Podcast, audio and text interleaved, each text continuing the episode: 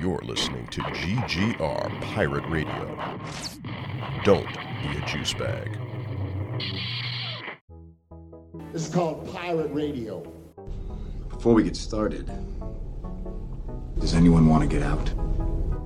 You run around this city like it's your damn shooting gallery. Yeah, what do you do? What do you do? You act like it's a playground. You beat up the bullies with your fists. You throw them in jail. Everybody calls you a hero, right? And then a month, a week, a day later, they're back on the streets doing the Yeah. same goddamn thing. So you just put them in the morgue. You goddamn right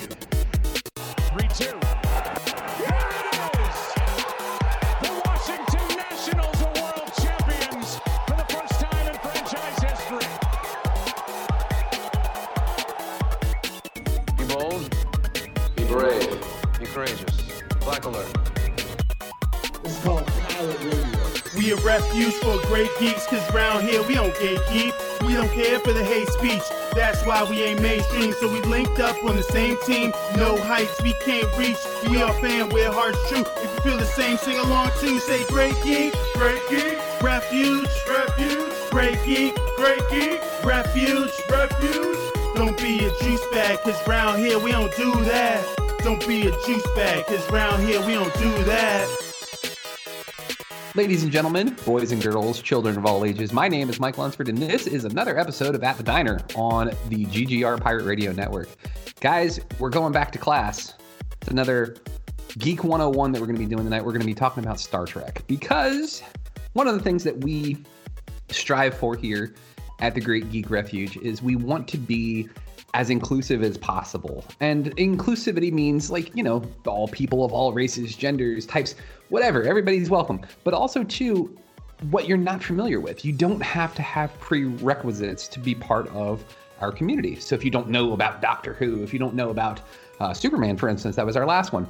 If you don't know about Star Trek, if you don't know about Star Wars, we're going to give you an intro class on that. So tonight in the 101 and the Geek 101, it's going to be Star Trek, a franchise near and dear to my heart. But I've also got some wonderful podcasters joining me tonight. It's my crew, my awesome group of friends who help me do this At the Diner podcast every week. Joining me and the guy, oh, look, he just came up on video too. Look at that. There he is. That's Fancy. how we do things. Yeah, we're just gonna we're gonna go on video. Why not? Why Fuck not? it. Yeah. So joining me from the, I just assume that it's already snowing and there's like four feet of snow, and that's just how it is uh, up in the Pittsburgh area. But he's the guy who helped found the website um, GreatGeekRefuge.com with me back in 2014. His name is Steve Monick. We're not Michigan bad as far as like snowfall, so we're not quite there yet. But it's it's not uh, it's not too warm up here. I'll tell you how much right now. Fair enough. I would say because I mean I'm just I'm taking the captain seat. That's that's what happens in this Star Trek episode. Uh, I'm going to designate you, Steve Monick, my number one. Plus, you do have a very Riker-esque beard, so So any Riker but season one Riker. yeah, pretty or or Star Trek Insurrection when he shaved. But yeah, pretty much. I think that means I avoid that terrible episode, so I'm in. Well, there's a couple of terrible episodes, but You know which one I'm talking about. Oh, are you talking about the the one at the end of season two where it's like a flashback episode, basically the whole thing? It's like Was that season two? I thought Yeah. that was season one. Damn, Yeah. I watched a lot of Star Trek recently. Yeah, there's a whole story behind that, and we'll delve into that in a little bit. Blur But together. yeah, oh, oh, it's a mess. Um, but if you're my number one, then my second officer would be the guy that I'm trying to think of an MC that works in Star Trek. A, I guess he would be a matter converter. I was going to say Oh. Mr. Chekov. I like that. Matter converter, Battery Brooks. Yeah. converter. Yeah. Mr. Chekov actually works too, Rambo. That's a good one. But he's not Is Russian enough good? to pull that off. Oh yeah, Wa- Chekov's wa- good. Was Bones the medical chief? Whoa. Or because he, if he's the second officer on the Enterprise, that would make him Data. He would be a mechanical commander, Brooks. oh, shit. And yes, I've said his name like nine times now. his name is MC Brooks. Yay! That works. Yeah. Mike, you know tomorrow's a, a special day, right? Uh, the 30th of October. Would that be the one year anniversary that the Washington Nationals won the World Series? Yes. Yes, indeed. Yeah. After we introduce our fourth member of the podcast. Uh, we'll dovetail into that just quickly before we jump into our, our Star Trek 101. Um, but if that makes, let's see, so who would be the fourth in command on the Enterprise? Counselor Troi? No, I'm just kidding. It's never gonna happen, Steve. I just want you to wear the the, the leotard. That's never uh, fine. I'm not doing it again. Again, told he you. says. what I a told magical you it time. was one and done. That was a one-time thing. No pictures. Uh, You only turned 34 once, and you're welcome. You know what? Scary. Uh, in uh, you know, like two weeks uh, in November, I actually will be turning 34. So, thank Some- you. way to telegraph that one, Rambo. Great job. I've picked a random number. I'm gonna, I'm gonna make. I'm, I'm I'm I'm classifying Rambo as our chief engineer, uh, Mr. Geordi La Forge Rambo, joining us on the podcast this evening. I'll take it. I think mean, that's not- right, Lieutenant Someone Commander. else Right? gets to be the black guy for once. How about I was that? gonna say, I'm like, you did take one of like a handful of black characters, and you're like, you, other white guy, you should be the, you should you be. get to be the black guy today. Fine, you're Scotty then. You happy? See gamma rays. I'll make you Scotty. There you go. We'll st- we'll stay true to race. I am, I am uh, Scottish and Irish and all kinds of shit. Well, See, and then there it works. And then not only that, when I ask you if you can get something done, you multiply the amount of time it will take by a factor of four. So it makes it look like you're getting things done fast. So you are indeed a miracle worker. Um, I wanted to dovetail real quick because I, the World Series for this year is over. And the Los Angeles Dodgers won. I don't know if you guys have been following this or not. I know Rambo is not uh, big into sports. I know Steve is just like pretty much shut sports out completely because of uh, coronavirus and everything.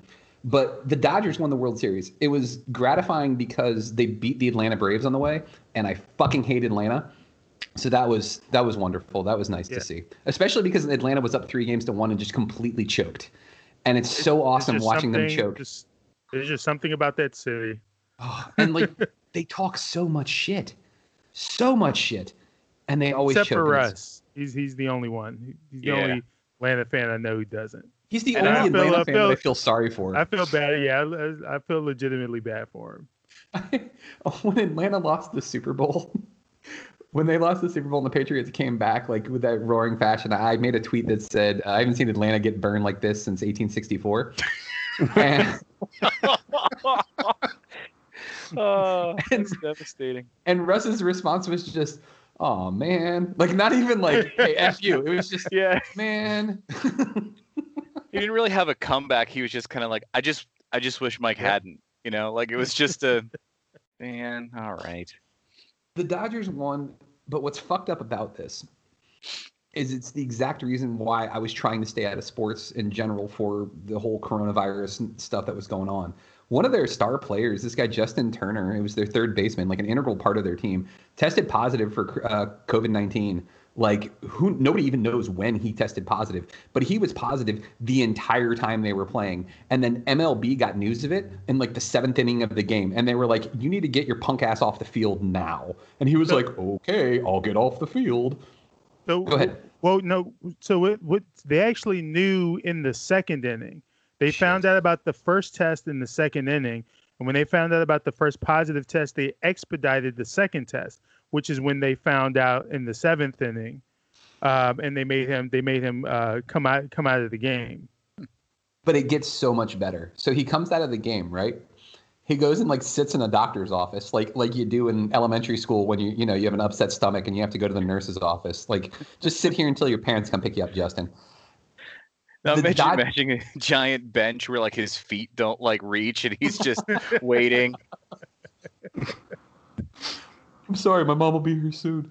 But like, so they win the World Series, and then Justin Turner comes out on the field like it's like everything's okay now. Hey, the World the World Series is over, the, the season's over, so you guys can't punish me for this. He comes out with a mask, but mind you, he's got one of those big mountain man beards, so it's like his mask is covering like one like one quarter of his face, and like his giant beard is everywhere else. And then the motherfucker takes the mask off to take pictures with everybody, and of Yep. course, like you know, he open mouth kisses a lot of the players and stuff like you do when you win the World Series.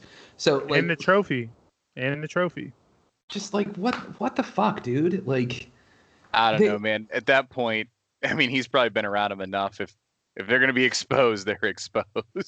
It's just especially because they were in the bubble. That like that's that's the interesting thing is, you know, they baseball went through the the the shit fest of the regular of their shortened Yeah. regular season with teams traveling, and you know teams like the Marlins and uh, what was it the the Cardinals I think having like a million players and and staff test positive just to do the bubble when they get to the playoffs, and he's the only one who somehow tested positive. I just I just imagine him like just like getting on first base and like talking to the the first baseman of the Rays like nose to nose. Like the whole like I just like no social distancing whatsoever. Like and it's just it's it made me so mad. Like I just I couldn't believe that that sort of thing happened. Like like it was no big deal. Yeah, and and uh, some I forget someone on ESPN made this point earlier is you could see the aftermath of this kind of be sort of like the Astros thing where no one is actually held accountable for any of this stuff happening. Because you know the offseason is about to happen. Turner's a free agent so he might not even be there uh, on the on the dodgers next year. And so you know the the any penalties that might that might come might come upon a team that has a bunch of players that weren't there for this run. And turner himself if he were to choose to retire might face no consequences for doing this or getting anyone else uh, sick you know if anyone else you know is found to be infected let's let's do this. Let, let's put a put a bookmark on this, and I think what we'll do is maybe this weekend, MC, you and I will do uh, an episode of post game. yeah we can do a longer version of this Yeah, because I just Sure. wanted to te- I just wanted to talk about it real quick because like I can already see Rambo's eyes glazing over. So Just wake me when you're done. okay, let's talk Star Trek, guys. I want to kick this off.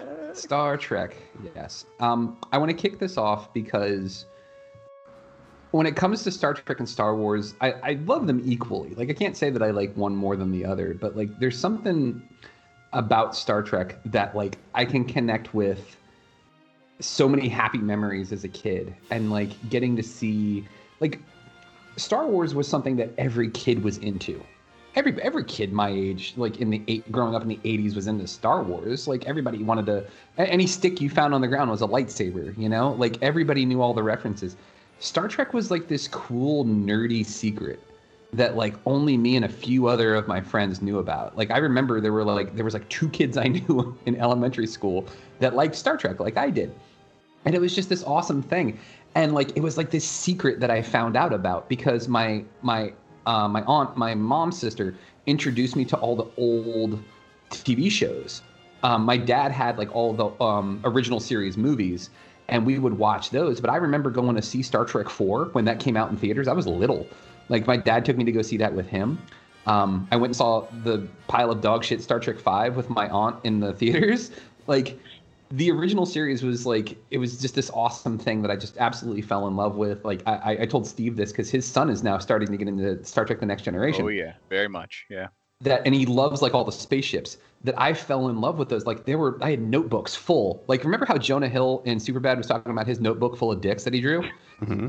That was me but instead of dicks it was like you know the Enterprise and like Klingon ships and stuff like that. So you know I mean, they I didn't have to go- shaped, I'm assuming, but Well, they were obviously, yeah. ships, right? Yeah. Okay. yeah like like one Clearly. does yeah yeah like I didn't have to go see a therapist because of it so I was good um Star Trek is just something that I absolutely love, and it's also something that connects with the science community as well because it means a lot to the whole science community as well. Like NASA, like the first space shuttle was named the Enterprise specifically because of Star Trek. Like these guys are nerds. The Star Trek guys who created it are nerds, and it was this just awesome cross section. And it just means so much to the science community, so much to the exploration community. And like that's right, right there in a nutshell. Like that's why I really wanted to talk about this because whenever people are like, "Oh, I've never seen anything Star Trek wise," I want to be like, "Oh, you were in for a treat. Let me tell you about all the wonderful things that are Star Trek," and realizing that it's a lot. So I wanted to start there. Um, I wanted to go kind of roundtable here. Um, let- let's kind of talk because I also want to get MC's perspective. He's going to be kind of our everyman who's not as big a fan of this or a fan at all. who can kind of ask us questions. Because Rambo, you're you're a pretty big fan. Steve, you're a pretty big fan. I'm a pretty big fan. So without us like gushing like I just did for you know 40 minutes, um, let's let's talk about what this what this property is and like how you would explain it succinctly to somebody who's like I don't even know where to start with this or like why should I watch this? Why is this important? Um, Steve, uh, go ahead and kick it off, bud. Yeah, I want to hit on something that you kind of hit there, Mike, is the the Star Wars, Star Trek thing, and um, it's it's funny to me like now, like thing used to be like a debate, like which one do you like? Which side are you on? Are you Star Wars or Star Trek? And the way I kind of think about them is Star Trek is like a really well cooked like meal, and Star Wars is like a really nice dessert, and it's really compare those things because you know one's like a sweet and one's a savory. You know they're they're but you can get them both at the same restaurant of you know sci-fi sci fantasy kind of thing. So you know there's a little more nuance. There's a little more artisticness and a little more depth to the star trek side of things star wars is a little more like bang here's a bunch of sugar um, and that's kind of how i feel that they they compare but together, you know, like in a robust, you know, format of I like a lot of different things, they both have their place. Um, and that's where Star Trek really, I've rediscovered how much I've liked it. Because as a kid, I, I was introduced to TNG. You know, I'm was born in '86. I think TNG debuted in like '89, 87. So like, I mean, it's about as old as I am.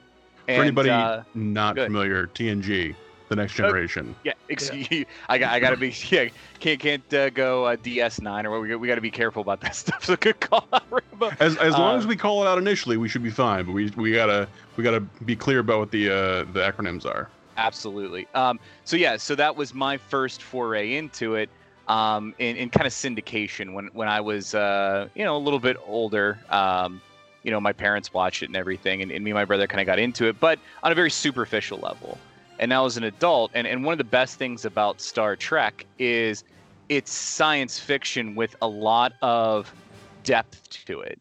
Uh, there's moral quandaries. There's you know fun episodes with the characters. There's what would I do in that situation? That's crazy. You know, so there's a lot of different nuance and depth to the episodes, and that goes all the way back to the original series, back when it first debuted, and, and all the way through um, to today. Uh, so I think that's the aspect I, I, I, like the most about it is it has its niche and it has its place, um, and I don't think you necessarily have to decide which one you like the best. Is it uh, Star Wars or Star Trek? They both have their place. Yeah, absolutely. Rambo, what say you? Um, at its simplest, uh, to talk about, I mean, and and to sort of piggyback off what Steve is saying, you know, the the biggest compare direct comparison is, and for some reason, it, I think it's just because it the the words are so similar. Is Star Wars and Star Trek? Um, Star Wars is aimed initially at children.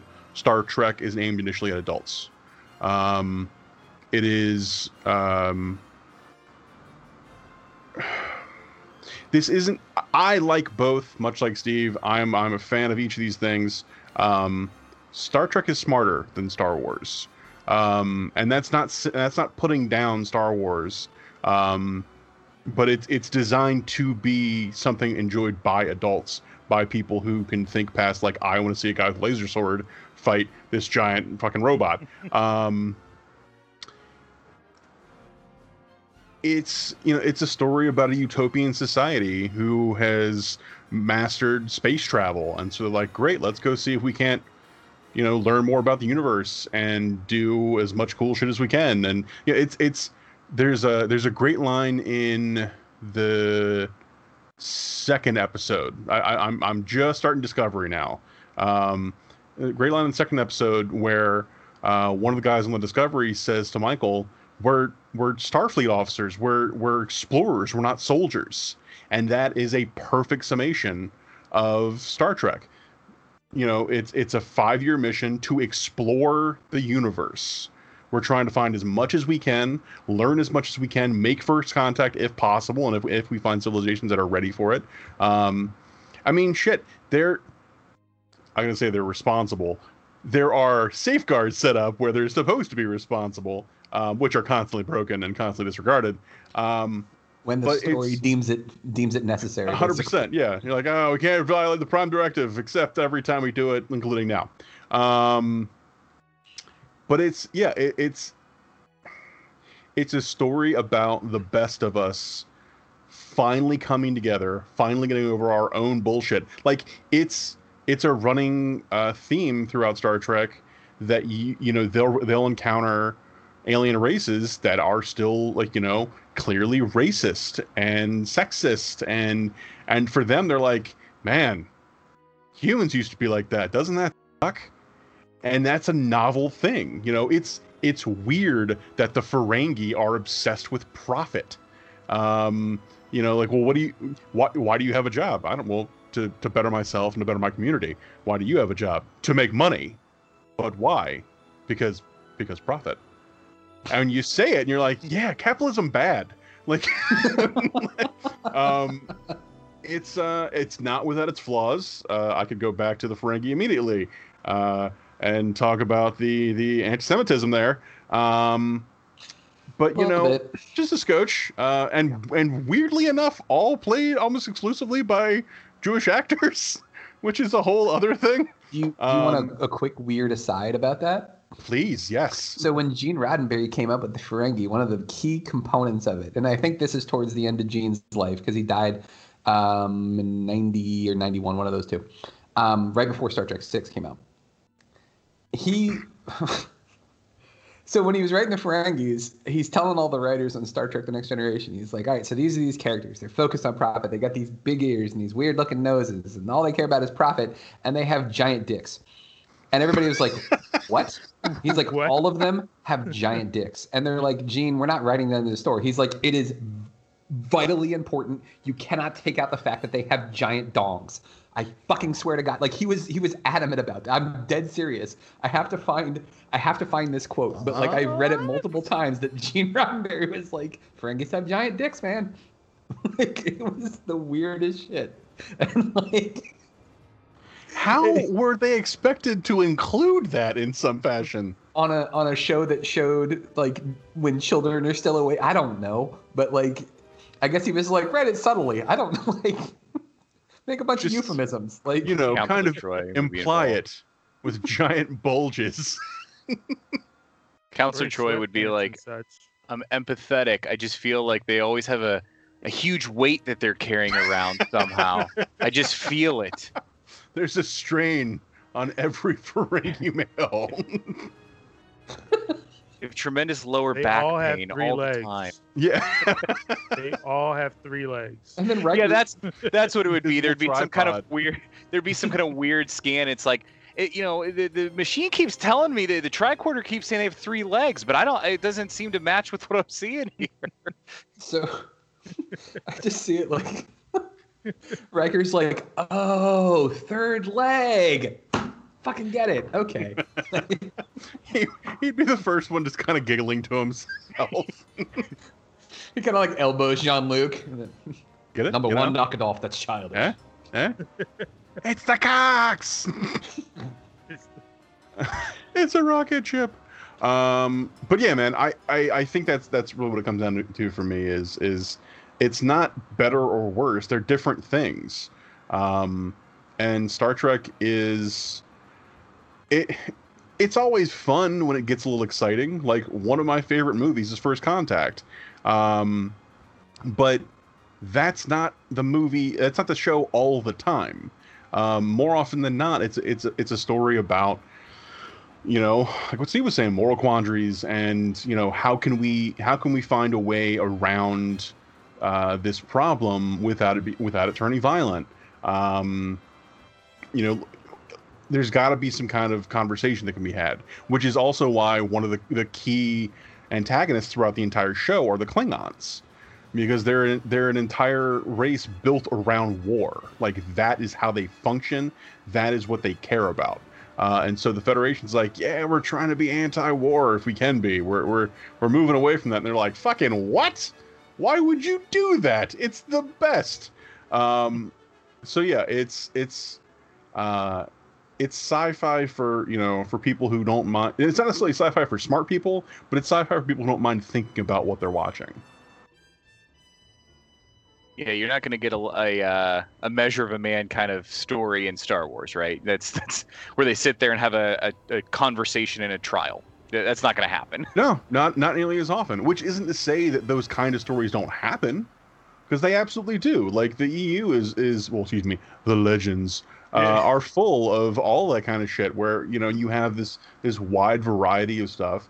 But I think so much of that is uh, the the way that you know pop culture is just culture at this point and you know there used to be very particular kinds of marvel stories versus very particular kinds of dc stories and now those are all kind of homogenized and become one thing um good or bad um but yeah no uh, uh star trek is is it's something I started watching, you know, much like Steve's doing with his kid. It was something me and my dad shared. Um, you know, we would watch, you know, Next Generation, and then we would watch Deep Space Nine, and then we watch all of Voyager, and um, yeah, it's it's something that's been you know really special to me for a long, long time, and uh, yeah, you got to be willing to to consider. It, it's it's also why it blows my mind when Star Trek fans are like, "We're gonna get political." Like- Right? I won't go any further into that. Since I don't 1966. yeah, yeah, since since the first episode aired. oh, you mean the show with the first interracial kiss? Yeah. I, the, the show where they had a guy whose face was from left to right, half white, half black, and then he was Uh-huh. at war with a guy whose face was from left to right, half black, half white, and the Enterprise crew was like, "You guys are the same." No, his face is Oh, backwards. it's the opposite. Clearly, we are superior. And you're like, that's dumb. And everyone everywhere who wasn't a bigot went, right? Isn't it stupid? but yeah, no, Star Trek is is is smart people sci-fi, which I appreciate. MC, what's your take on this, man? Because I know that you really are not a, a fan by any stretch, or like, have you like you've never really seen any of it, have you? Nope. Like, uh, like, don't drag me for this, but you know what Star Trek was when I when I was younger. Like when Star Trek came on was the time for me to go to bed because it came Sure. on right after SmackDown. I was like, all right, I don't know what this is. Yeah, I'm not watching this. Bed. I'm out. yeah, like that. That was mostly what it was, and and like it it came on at a time before like I knew that I was really into sci-fi as much as I am, and just over the years, I I mean honestly, until I met you all, like I've never really had anyone in my life, friend or family, who's really watched or been into Star Trek. Um, actually, let me take that back.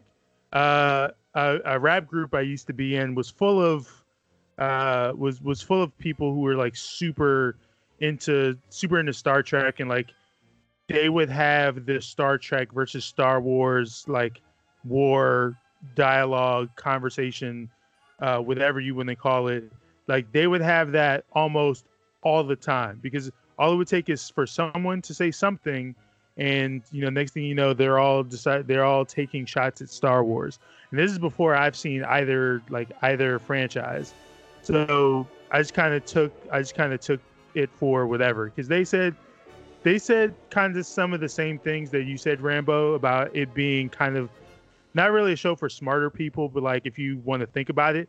But the thing is like th those people in particular were people who were very elitist about the fact that they were smart and they loved Star Trek and so that was like until you all they were like that was pretty much the only other people I know who were really into it. But like all of Star Trek is on Netflix and like there are like eight different shows and they all have seemingly a million episodes. Yeah. I mean, there's probably not a million episodes, but I think I think I watched like two episodes of like the original show from the 60s and I saw season 1 was like 68 episodes or something. And I was like I was like, "Whoa. Whoa. Hold up now." That's a lot. Um, so yeah, like I, I've never, I've never watched it, and I'm a completionist, so I probably would start with the original series before getting into something I would probably like more, like the Next Generation or uh, Deep Space Nine, which from how other people have described described them sound like stuff I, I would probably really like if I you know sat down and and watched them. Like I'm not like I'm not someone like when it comes to anime, I'm not someone who cares about filler all that much. So you know like I know that people have like these lists of like Star Trek episodes you can skip to kind of get around stuff, and like I like I don't really care about that. I would just I would just watch it in general. um, yeah, I've never seen I've never seen it. Everything I know is just hearsay or stuff that I've just overheard in conversation from folks. It's for for people who are completionists that makes it difficult because there is so much of it. Ooh, yeah. But I ended up doing it's on it's on GGR. It's on the Great Geek Refuge under it's either under Nos- I think it's under nostalgia. Um but I did the first three or the first four seasons of Star Trek: The Next Generation like a like a what to watch basically. Like, hey, if you want to know about this this season of this show, like where where do you start? Because I ended up going back and binging it because the only time that I'd really seen it was when I was young and like I didn't remember a lot of it. It was it was like these weird gaps in my memory with it. But I mean, it makes sense. I was like, like eight, you know, like I don't think most people can recall everything that happened when they were eight or every TV show or movie they watched. But um, I did that with Star Trek, and it really helped. But also too, like the thing, the episodes I loved as a kid were very different than the ones that I liked as an adult. Because the ones that I liked as a kid, where it was like, oh, the Enterprise is blowing some shit up, hell yeah, that was cool. But like the episodes that I love as an adult are the ones that like hit on some really serious topics. Like one of my favorite ones is it's from season three. It's when um, it's called The Offspring.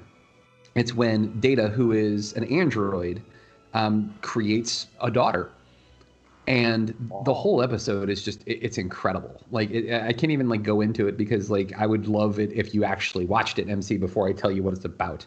Um, it really hits on some really serious topics that like most people wouldn't really dare to, to do in any any sort of television and so like you would say it's it was like kind of ahead of its time in terms of some of the stuff that it was tackling.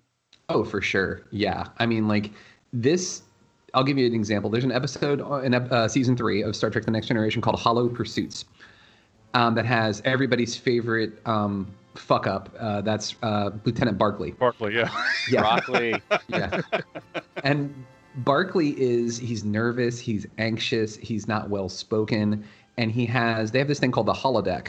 And the holodeck is basically vo- virtual reality. Only you don't have to wear goggles. You just walk into a room and everything is real. Um, and he's addicted to it. So they're tackling internet addiction before it was a thing, before the internet was a thing. And like it was just it was an incredibly good episode. And like there there's just a, there's a ton of really really good episodes throughout the entire series and i'm not a completionist because there are episodes that'll come on i'm like pass and i'll just skip it but yeah there, there are some that are just absolutely incredible and they do things with, with with this series like the original series like you have to watch it with a grain of salt because it was made in the 60s and like what drives me absolutely bonkers is when people are like, "Oh, the special effects were so bad." What special effects? there were no special effects. They didn't exist yet. And they're like, "Well, the late, the phasers on the on the Enterprise look like markers drawn onto a, a, a film it was the cell." 60s. Guess what? They were markers drawn onto a film cell because that's all they could do. It was the 60s. Like, come Yeah. on. Like there there are actual episodes where like the aliens are dogs in costumes. I'm not even kidding. Yeah. Straight up. Yeah, just dogs in costumes. Let's uh Yeah, like- let's take Clint Howard and put him in a weird hat and dub his voice. There you go. That's a weird looking kid. He looks like an alien. What's It's- weird? So I have another question actually. Yeah. So Yeah, are man. all the series connected? Like, is there a continuity, or are they kind Oh, of yeah. like their own thing? Yeah, the thing is, is like you could start with Next Generation and not watch any of the original series. There'll be some in jokes that you don't get, Sure. but like honestly, like if you were gonna start anywhere, I would say you probably could start with the original series movies. Like, like watch a couple of episodes of the original series. Maybe like just not in- the motion picture. That one's a little rough. If you, that's, if that was your very first introduction to anything Star Trek, You think that would be a good thing or a bad thing? Yeah. I, That's it's So- rough because a lot of Star Trek fans really love the motion picture because Oh yeah, like, that. But that one's like, um, like if you ever like listen to an album by a band and you're like, it it took me about ten listens through that whole album before I was like, okay, I I wasn't sure about this one at first, but the more I listened to it, I kind of it grew on me and grew, and now I kind of get it. yeah. Um, but if that was the first time you ever heard that band, you're like, eh, I'm gonna move on to something else. Well, you got to think though too. Like I, I, I again, because I write about Star Trek a lot. Uh, one of the articles I did about the original series movies, I talk about the motion picture, and I was like, okay, so if you want to know in a nutshell what the problem with this movie is, imagine the director, a guy named Robert Wise. The most often thing, uh, the most common thing he had to say to the cast was, "Okay, stare at the view screen and look concerned." That's a good like a third of the movie is them just like looking at the view screen and be like, "Hmm, I don't know what this is. And it's like that's a big bulk of the movie. But like it's an interesting concept. Yeah. it's an interesting concept though. Like the concept for the first movie is is like there's this weird energy cloud that is destroying everything in its path and it's going right for Earth and why is it coming there? And yeah, I don't even like you can give it away, but like at the same time too, it's it's a really interesting science fiction prospect. Like what happens out there where things that we have no idea what happens a- after you go through a black hole if something does go through a black hole like yeah i would say start with the movies but like the first movie i ever saw the first star trek movie i ever saw was star trek 3 the search for spock. And then i went back and watched star trek 2 the wrath of khan and then went forward from there and caught the motion picture later and was never really impressed by it. It was just like it was like man there's a lot of really cool shots in the enterprise. Man that looks really neat. Boy this movie is boring. It's funny. I was That- talking to uh to Katie uh yesterday actually about um about Star Trek and but specifically about Wrath of Khan. Yeah. Um uh, maybe not yesterday, recently, doesn't matter. Um it came up and I, and and we're, we started talking about it and I'm like yeah, it's funny that the second movie is is like widely hailed as the best of those movies. And I don't necessarily disagree.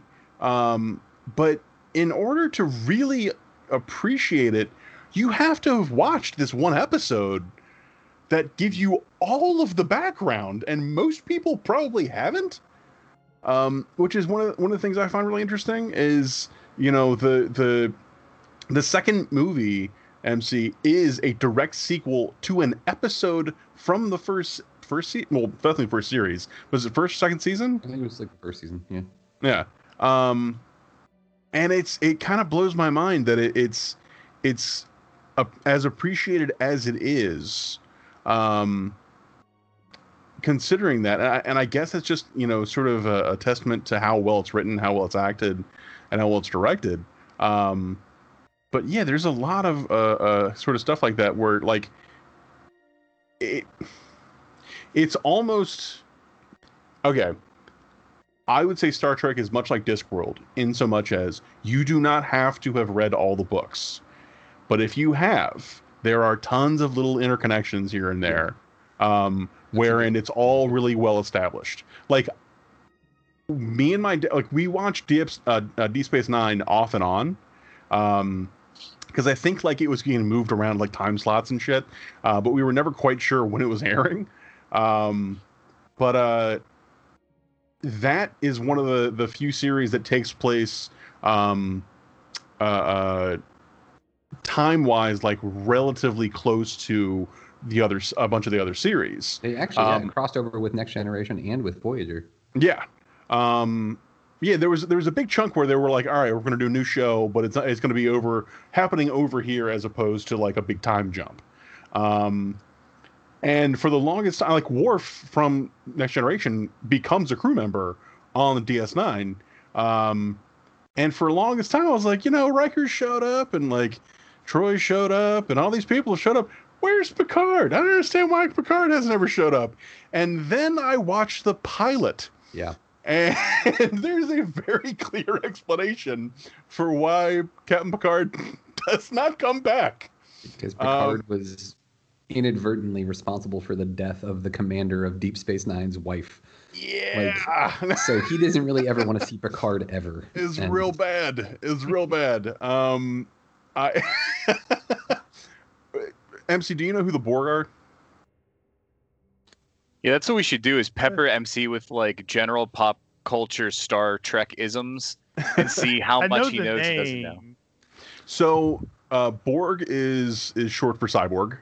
Um, I mean, the Borg is the name of the race, uh, but it's obviously a take on on cyborg.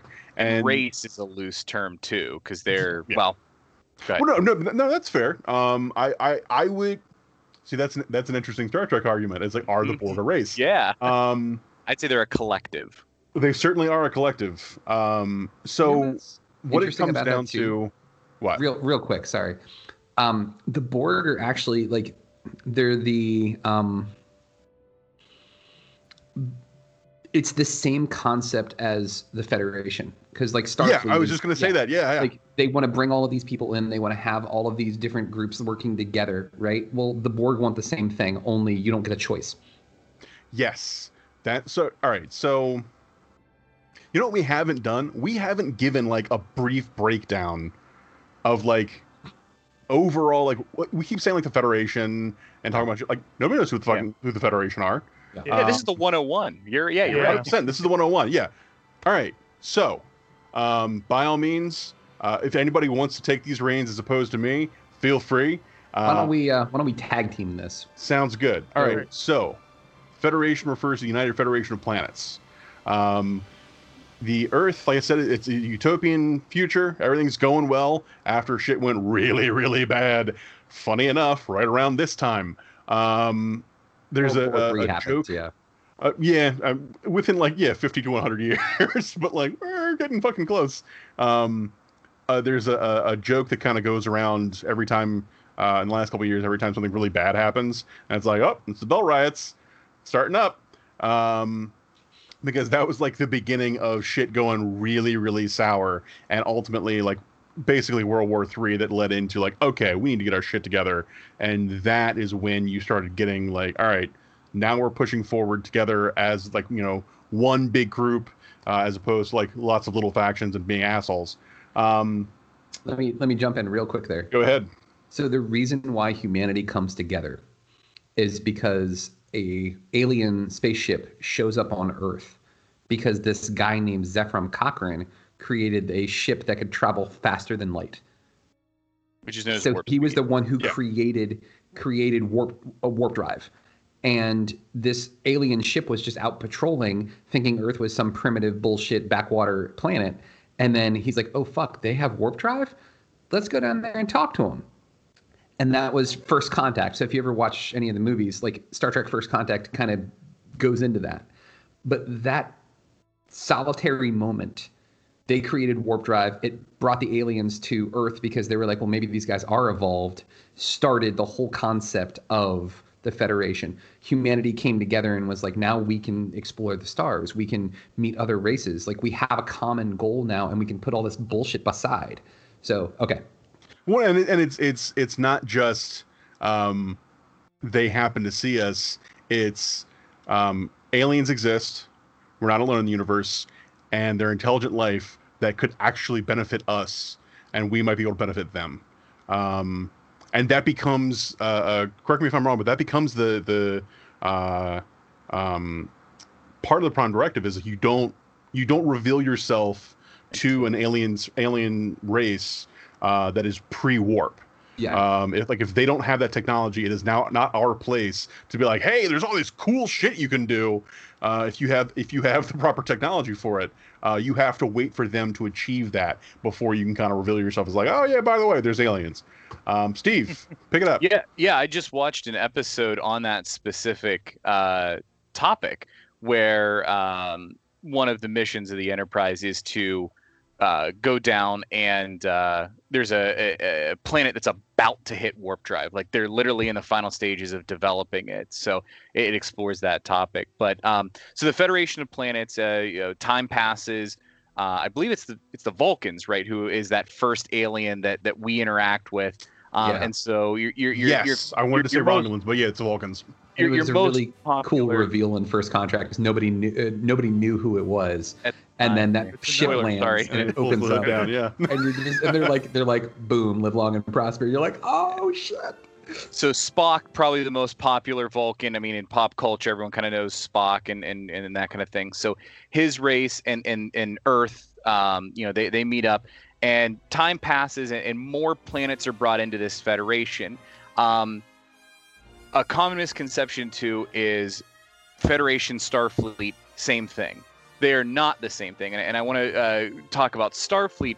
Starfleet is part of like Federation in the sense that they are like the explorer, you know, defender kind of wing of of the Federation. And when when your planet joins the Federation of planets, you can be like, yeah, that's fine. We're gonna do our own thing over here. Uh, we acknowledge you. We have warp drive.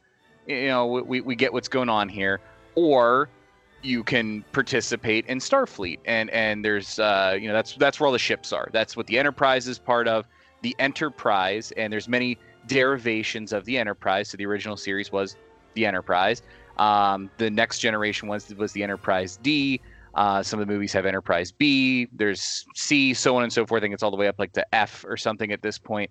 Um, but that's usually the flagship of the Enterprise. And there's all kinds of different vessels in Starfleet, and they have different functions. They're doing scientific research. They are doing, um, you know, sometimes defense. Uh, they are, you know, basically flying around the universe doing various missions. But the important thing is Starfleet is not a military force. They have defensive capabilities. They have, you know, photon torpedoes, uh, lasers, those kind of things. But they're really more kind of like a Jedi philosophy. They're mostly to be used for defense, never really for attack. And of course, some of the Star uh, Trek series, you're going to get, oh man, an admiral went crazy, or, or some kind of you know, some some guys attacking guys over here, and now we're in a moral quandary. Do we protect our enemies and go fight our guys, or, or what are we doing here? So you know, there are certainly scenarios where the weapon systems are used in a way that is not part of it. But really, these these uh, ships are meant to go explore and research and go find out what's out there um, and, and, it really uh, sums it up kind of in the in the intro as well is their their mission is to go out and explore uh, strange new worlds and new civilizations um, and, and, that's really the objective of starfleet and some of that is bringing new uh, planets into the federation and then i think the next logical step and maybe it's time to pass the mic over to mike here is talk about some of the more popular like pop culture races that are part of the Star, you know, Federation and in Starfleet. So I mean, you got humans and Vulcans, but there's a lot more. Yeah, and like I wanted to touch on it real quick, and then I'll go into some of the, the more popular like things that you've probably heard people talking about. Um, but in general, like one of the things that makes Star Trek great is that you see that humanity has come together, but then also too, that doesn't mean that it's going to stay that way and that it's going to stay perfect. And like not everybody's perfect, and you see that there's douchebags. We mentioned the admirals before. Like if if Yuli was on the show, he would mention like there is an inordinate amount of rogue admirals who do crazy shit on a regular basis in Star Trek, and it makes no goddamn sense. Like, I mean, sometimes they have like a weird like worm that took them over, but most of the time they're just crazy. Yeah. Yeah. but well, like that's that's what makes it great is that these ideals, the, these people that stand for these ideals that are important. You know, like this is an important step. This is an important thing. These are what we stand for. What you're doing is wrong and they will fight for that. And that's when you see these peaceful defensive ships turn like let's have a fight. Let's let's let's duke it out. And i mean again you know as a kid those were always my favorite ones because you know shit was blowing up so it's fun. Yeah. but um the races like that's what's cool about this too is you get like factions. So like for instance, the big one is always the Federation versus the Klingons. That's been since the original series. The Klingons were the stand-in for the communists. And of course Starfleet was, you know, was good old America, USA, you know, flag waving in the background. There's actually an episode where um, William Shatner as Captain Kirk reads from the Declaration, or not the Declaration of Independence, uh, the Constitution, and it is the most overly patriotic bullshit ever. but it's fucking fantastic. E plebnista is the it's it's Latin for we the people, and he just reads this shit, and it's so ridiculous. But it was the '60s, you know, like we gotta beat them commies. The Klingons are like a warrior race.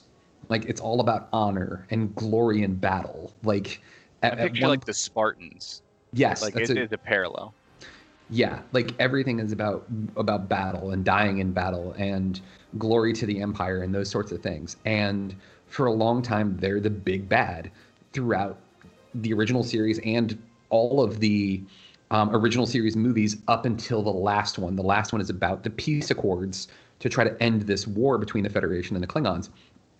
And honestly, if you were going to look for one that that's a great analogy for what war is like, but also how how humans react to it, Star Trek Six: The Undiscovered Country is a really great one because you have this guy in Captain Kirk, who has been fighting the Klingons for all of his adult life, now has to make peace with them, and it's not easy for him. It's not like, all right, well, time to make peace. It's just like, yeah, um, these guys are dicks.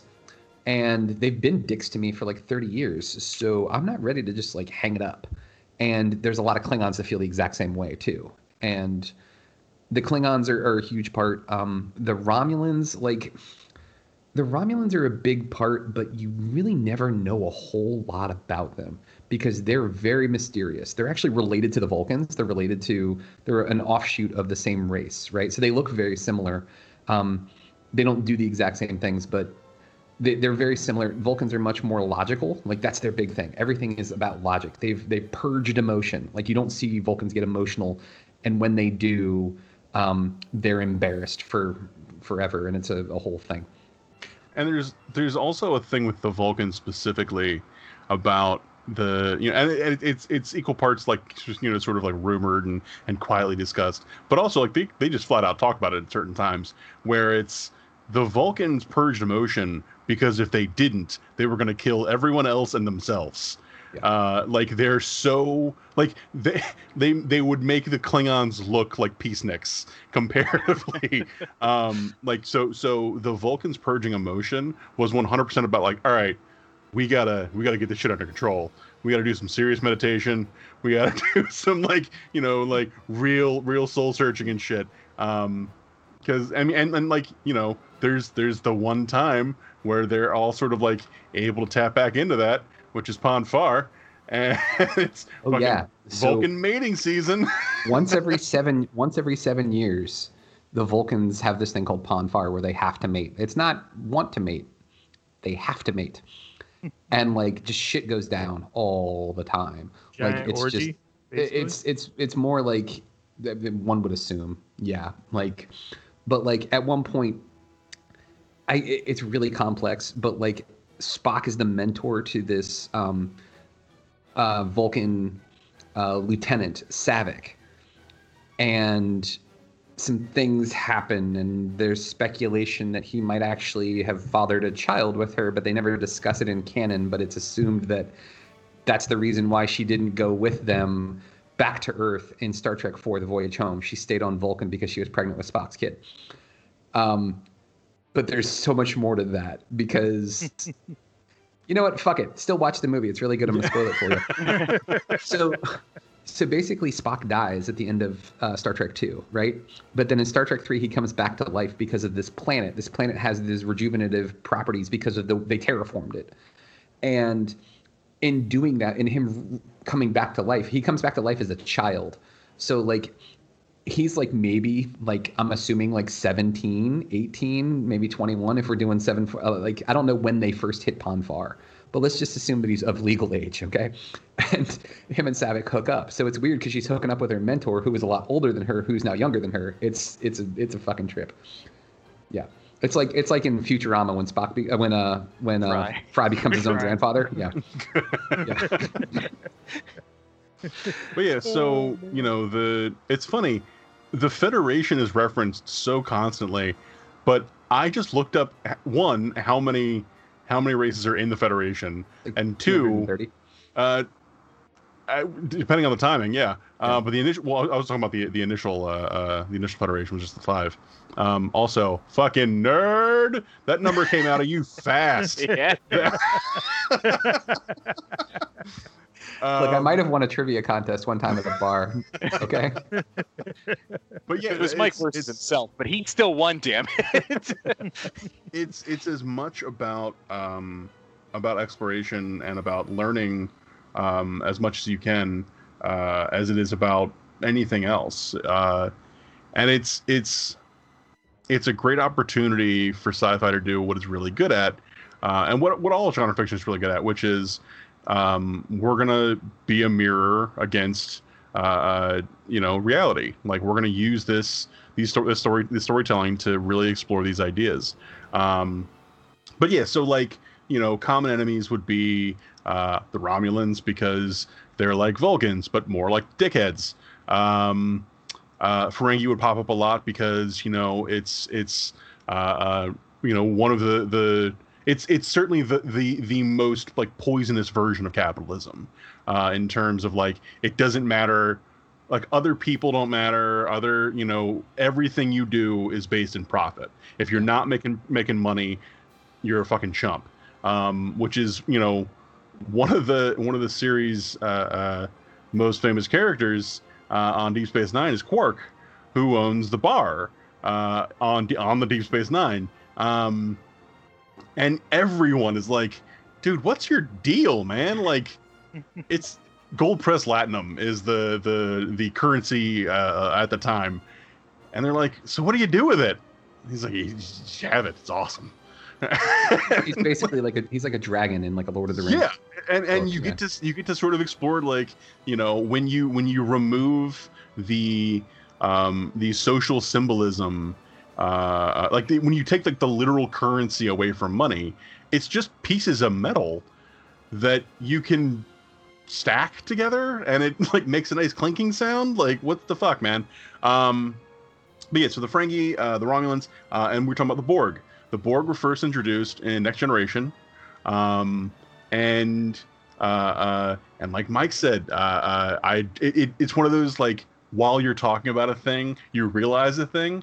The Borg are like the dark version of the Federation. Only with the Federation, it's like, hey, we have this nice club, and we work together, and we try to better each other. Uh, and if you want to join up, hey, we'd love to have you.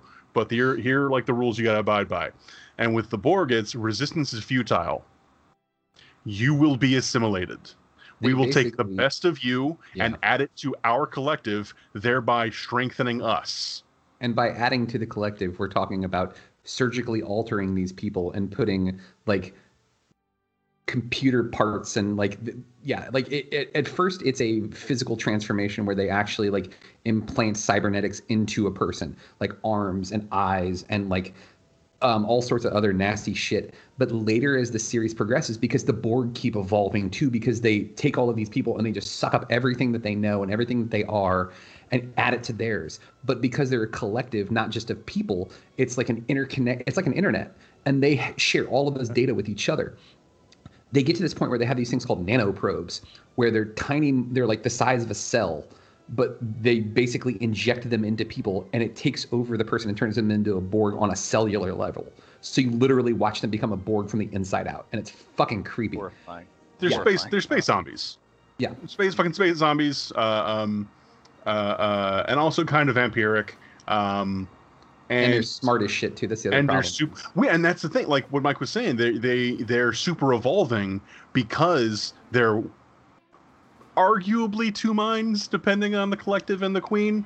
Um, but really, they're one giant hive mind, um, and they're constantly picking up, you know, thousands and thousands of people at any given you know given uh, uh, uh, moment, and adding you know your oh what's the fucking term your distinctiveness to our own. distinctiveness to your to our own yes that's what it is it's it's Culture will it's, adapt to service us. it's it's a fucking hate you. I hate you so much because you're so you're like squeezing my head right now, and all of this nerd comes out. To do it and it's so perfectly literally "Uh, I might know what it is um but it's it's you know I mean, whereas the Federation is about saying you are different from me, and that's awesome. Let's celebrate that difference and work together to be better together. The Borg is you are different, but we will make you we will improve you by making you like us. We will homogenize every aspect of you. Your what everything that is different about you will be added to our to us as a whole, and there's nothing you can do about it. I and if wanna- it's beneficial, it's completely Yes. utilitarian. They don't have any interest at all in uniqueness, creativity, anything along those lines. It's if it's a practical utilitarian use, we'll take it. Everything else is garbage. Um, and and we're just going to keep walking across the universe here in our giant cubes and, and grab everyone. Literally, they scoop entire like colonies out uh, of planets and stuff, and they just suck up everything they can. It's it's pretty horrifying sometimes. I want to. I want to read about this. what it is. There's there's a there's a thread that I absolutely love. It, it's the thread is titled "The United Federation of Hold My Beer." I got this. I love that post. okay. So what it what it boils down to is is you've got the Klingons, these like militaristic, like honor driven, like badasses. You don't want to fight these guys in a war because they are going to come at you with everything they've got. Like at one point, Worf is piloting a, ship called the Defiant, and like he thinks the Borg are going to defeat them, and he says perhaps today is a good day to die, and then commands them to ram the Borg cube. He's like, "Fuck it, we're all going down then." Cubes are big fucking ships too. Yeah. Giant ships full of space zombies. so basically like this whole post like is it, like the the pretend conversation is the Vulcan Science Academy like the super nerds the smartest of the smart are asking the humans why do you need another warp core and the humans say we're going to plug the two of them together and see if we go twice as fast and the Vulcan Science Academy says last time we gave you a warp core you threw it into the sun to see if the sun would go twice as fast and the humans are like hell yeah and then another human goes, but it did though. And then the Vulcan Science Academy was like, but it exploded. And the humans are like, but it exploded twice as fast. Uh-huh. They're saying that this, like, the human element of like, I'm gonna try some crazy shit and see if it works, is the reason why everybody in the Federation keeps humans involved because they're like they're crazy they're insane like they make no sense they're they're overly passionate their passion over overrides their logic They're chaotic good. Yeah. Human beings are chaotic good in the Federation. But they talk about like it's the only reason they can beat the Borg. They say especially because of how well it plays in my headcanon that the Federation does so much better against the Borg than anyone else because beating the Borg with military tactics is impossible, but beating them with wacky super science shenanigans works as long as they're unique wacky super science shenanigans. Yep. Oh yeah. No, that's one of the most one of the more terrifying things as well. So all the the weapons that that uh, the Federation and, and most most of the cultures have are energy based, right? Um, well, you know, because everything's super evolved, you know, and we're like 400 years in the future, most things are energy based, including shields on ships. But the Borg have individual, like like force fields and shit, and they will adapt within like one or two cycles um, uh, of like you know the information passing around the hive uh, to just neutralize whatever your weapons are. Um, unless, of course, those weapons are holographic bullets. Um, at which point they're not quite as good at, at, at dealing with that. Um, that is a very direct reference MC to a movie. Uh, MC, a really a really good comparison is imagine that the Borg are every single sabermetrics baseball nerd you've ever met, where they're like, well, this person is obviously going to hit a double because re- it, like when it's when it's raining on a Tuesday and they're going against a left-handed pitcher who has red hair and blue eyes, they have a 400, they have a 450 on base percentage, like that kind of shit. That's the Borg. They figure shit out by by analyzing the fuck out of everything. Yeah, it's it's and then the insane. human entire plan is it's just so crazy it might work and they Uh-huh. just do a thing and then it works it's a million to one chance. So you're telling me there's a chance. yeah like them odds I just I love this thread too because I'm reading it and it's like they're talking about like they're like you know what I'm done with this post but let's talk about the USS Pegasus. It was a test bed for the Starfleet's Starfleet's first cloaking device and what did they do? They fly it through a fucking planet. But why? said one Vulcan in the room. Because that would fucking rule, said the humans as they high five each other. Talk about humans like they're just 18 year old frat boys. Yep. It's that, that's the that's the joke but like so many of them like captain kirk gets gets ripped all the time. They're like oh he was he was just trying to plow every single alien he possibly could. But one of the things that you miss in that is that's hyperbole because there are many instances like at one point a um a us air force test pilot somehow gets sucked back into oh wait no the enterprise gets sucked back into time and they save a test pilot from exploding and they bring him on the enterprise and he walks by a female crewman and he turns around and, he, and the test pilot's like yeah all right a hot chick and kirk like looks at him and he goes no no that's a crewman Yeah, a woman, a Yeah. crewman. a crewman like that's his thing is like it- they say all these things about him yeah he, he plowed some alien chicks right? like he did all right for himself but at the same time too he was never disrespectful. He was never like doing any of this horrible shit that you hear about. Like no he he actually genuinely cared and was all about equality. And like if you watch those old episodes he's actually a really good military commander. Like follows the rules by the fucking book with the exception of when he stole his own ship to go save his friend. But that's a whole nother thing. Shatner is a way bigger dick than James Kirk is. yes Yeah, I was just gonna say. I think uh, an element of that mentality about Kirk was just you know Shatner shatting it up, you know, in his performances sometimes, um, and, and that was one of the biggest things. So back to the 101 element. Let's you let's talk about some of the captains. Um, so so Mike just kind of laid out the the Captain Kirk, the original series captain. The juxtaposition to Captain Kirk in the Next Generation series, the follow up a couple decades later, was Jean Luc Picard, played by Patrick Stewart. And while he is a kind of smart tactician, his real claim to fame was his diplomacy. Like that's where they they really wanted to highlight how he was different from Kirk. Not that Kirk wasn't diplomatic and not that Picard isn't good in a in a military situation. You know, he knows when to pull the trigger when he has to. But um that's Picard's whole shtick is that he is a diplomat's diplomat. Like this guy knows how to talk to people and work out a mutually beneficial situation. And the His- British his- accent doesn't help hurt either. I mean, like not at all. Not at all. silk, just all the time. This guy is like, you know, Shakespeare's wet dream. So to quote, the, to quote uh, you, to quote you, MC, he's got the juice. I, I, I had a fe- I had a feeling. Yeah, you should see him. He goes to this planet Risa, and there's this hot chick named Vash, and oh, dude, like he's just Speaking like of Ferengi, he's just they like go and well, find you an ancient Egyptian treasure or some other sort of nonsense. Um, so Vash, it- perhaps we yeah. should share this blanket this evening. Hmm. Yeah, G- Picard does all right for himself. Um, It's for- for doing sure. just fine. Yeah, but uh, like the the the Kirk analog in the next generation is is more Riker. The Yeah. you know I'm gonna get stuff done. I'm always going down on the away missions to the planets. Uh, the away mission is when they go from the the ship and send a crew down to do some kind of little mission on the planet or whatever. Um, and he's more the guns blazing cowboy kind of mentality, and Picard's the hold on, let's let's think about this kind of mentality. And I think we talked earlier about Star Wars, Star Trek. That is kind of like the big Star Trek debate, right? Is is who's your captain? Like who's your who's your favorite captain of the of the various series? So um, those are the two other one. But I mean, there's a couple others. So I'll, I'll pass the, the Yeah, torch I on mean- whoever wants to pick up Janeway and Sisko.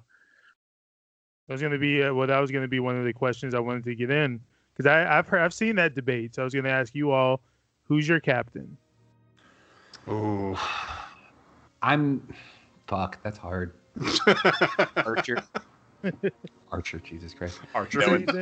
no one said that. That's Fuck no. Enterprise. That goddamn show. I like Scott Bakula, but I love like Scott a- Bakula. I just wish Yeah. you would have leaped out of that show. The the formula for Enterprise should have added up to this is a show James Rambo will love, but that show is not good. And Mm-hmm. I know a lot of people who really love it, and I'm like, hey, I'm glad you found a thing you love. It's okay to but be wrong. holy shit. Ugh. my my captain I'm going with I'm going with Kirk. Like even though William Shatner is a piece of shit, like that's the guy I want like cuz one he's like he's got so much swag it's ridiculous. That is the cockiest motherfucker I've ever seen in my life. Like he just he just exudes confidence. Like at one point like they fixed the warp drive and and on the Enterprise this is in the first movie in the motion picture and they shoot off into warp. And Chekov looks over at him because Chekov had just gotten injured the last time they tried to go to warp. Um, turns over and looks at him, and what does Kirk do? Shoots him a wink. He's like, "Gotcha, kid." And you're just like, "This fucking guy." like, but like, yeah, I would. I, but honestly, I'd be okay with Picard. I would just be afraid to work under Picard because I feel like his standards would be so high. And I would want him to approve of what I was doing, and he wouldn't give it because that's the way he is. He's not emotionless. He's just he's a hard nut to crack. And like you just you see these people, they're like Jean Luc. I just wish you'd show some emotion. And he's like, oh, we, we don't do that on this ship. Uh. Get these freaking kids out of here. Yeah, Which exactly. is funny because that actually ties back to a meta story about Patrick Stewart on the show proper, where in the first season, um, you know, this is a guy who came from the Royal Shakespeare Theater, uh, uh, and like Ian McKellen specifically was like, "Dude, do not take this job. It's a terrible idea. You know, you'll be you'll be pigeonholed, and it'll be awful." Um, and he's like, "I don't know, man. It's good money and consistent work." Uh, and so he did, and of course, McKellen years later is like, "I was totally wrong about that. Yeah, he should, absolutely should have done that." Um, but there would be a lot of like jokes and pranks and things around set, and he would get pissed. He would get fucking heated, and he called this meeting of the crew uh, or the cast, and they were like, "We are professionals. We are at work. You will do your job." And I think it was Jonathan Frakes who was like, "Dude, you gotta relax, man. Like, yes, this is work, and we have to do our jobs, but you're gonna have a fucking aneurysm."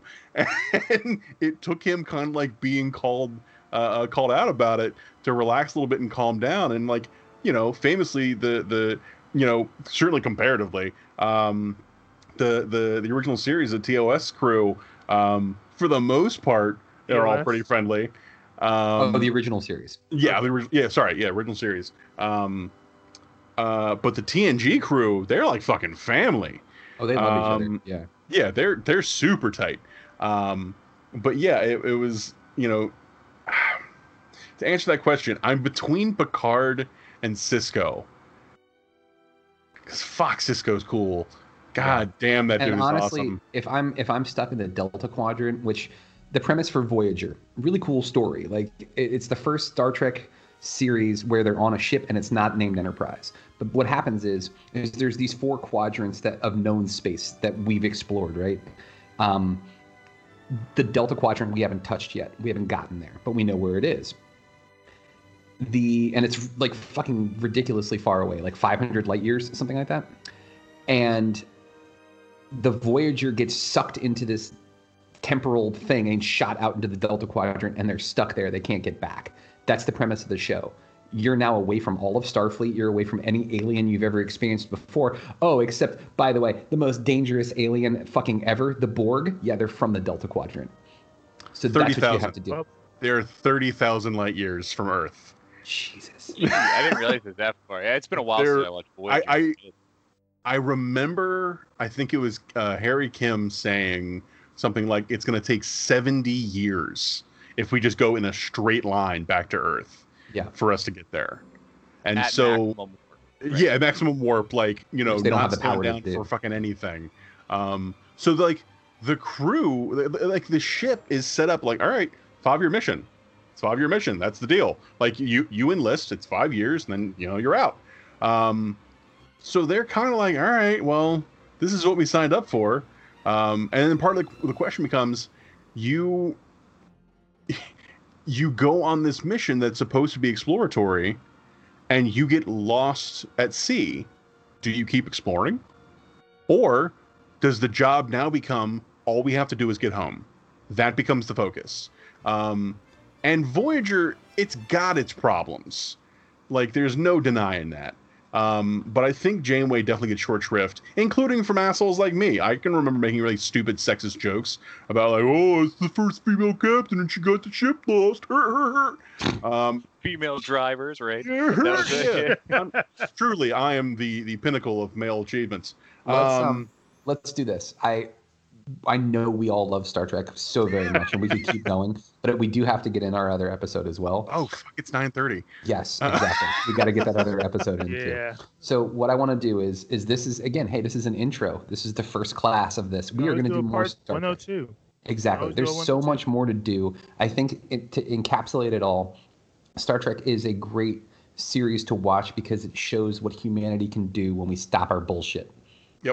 And it, it gives you hope, but also you get some awesome things. You get to find out what humanity is, what life is, because Data, one of my favorite characters of all time, which coincidentally is why you were Data in this MC Brooks. Um, Data is learning what it is to be human. And at one point, a scientist comes to the Enterprise and it's just like, "You're property, motherfucker. You're not. You're not a living thing." And Picard has to essentially go on trial and defend Data. Like, you are a living, breathing thing. You are a sentient being.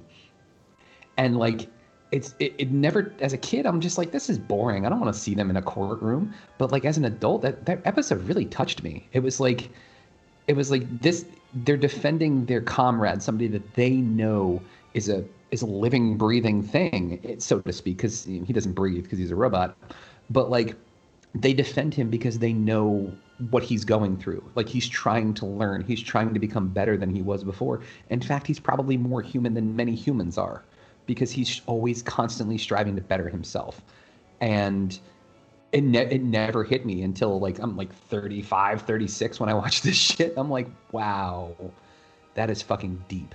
That's a perfect reason why you want to watch this show. You want to watch the episodes with the Borg because you're fighting this monstrosity, this this unstoppable force, and how are they going to get out of it? That's why you want to watch Star Trek. You want to watch Star Trek because at one point the Earth is being destroyed by an alien force and they don't know why. And the crew is smart enough to figure out that the alien force is trying to contact humpback whales that have been extinct for 400 years. And they've been communicating with them and they wanted to know why they're no longer here. They're their only points of contact on the planet, and they're gone. So they have to go back in time and bring humpback whales back to the future. Like that's why Star Trek is worth watching because it's it you learn like hey, we were so short-sighted in the past that we have to go fix our own shit. Like that's why Star Trek is worth watching. Like because they fight for the things that matter. Like you'll see them stand up. Somebody will say some racist shit and Kirk will get in a bar fight about it. Like that's the kind of stuff that happens. Like in a nutshell. Awesome. Yeah. Good point to wrap up, guys. Yeah, I think so. All right. So, guys, thank you very much for listening to another episode of At the Diner on the GGR Pirate Radio Network. This is another episode of Geek 101. We're going to do more of this for Star Trek. We've got so much more geeky stuff that we can talk about. But I want to thank you guys all for listening. You guys are giving us some incredible numbers. And it's just like, it, it's so amazing every day to see that there's this many people out there who listen to our nonsense that you guys want to listen to for nerds talk about nerd shit.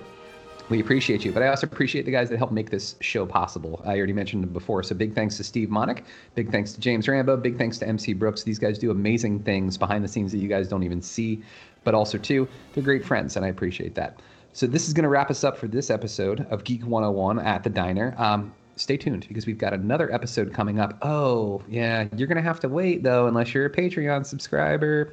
So it only takes you a couple bucks. We're talking like $5 at a minimum, and you get extra episodes as early as possible. In fact, they'll be up this weekend. Like they'll be up the 1st of November or um, October 31st. That's Saturday.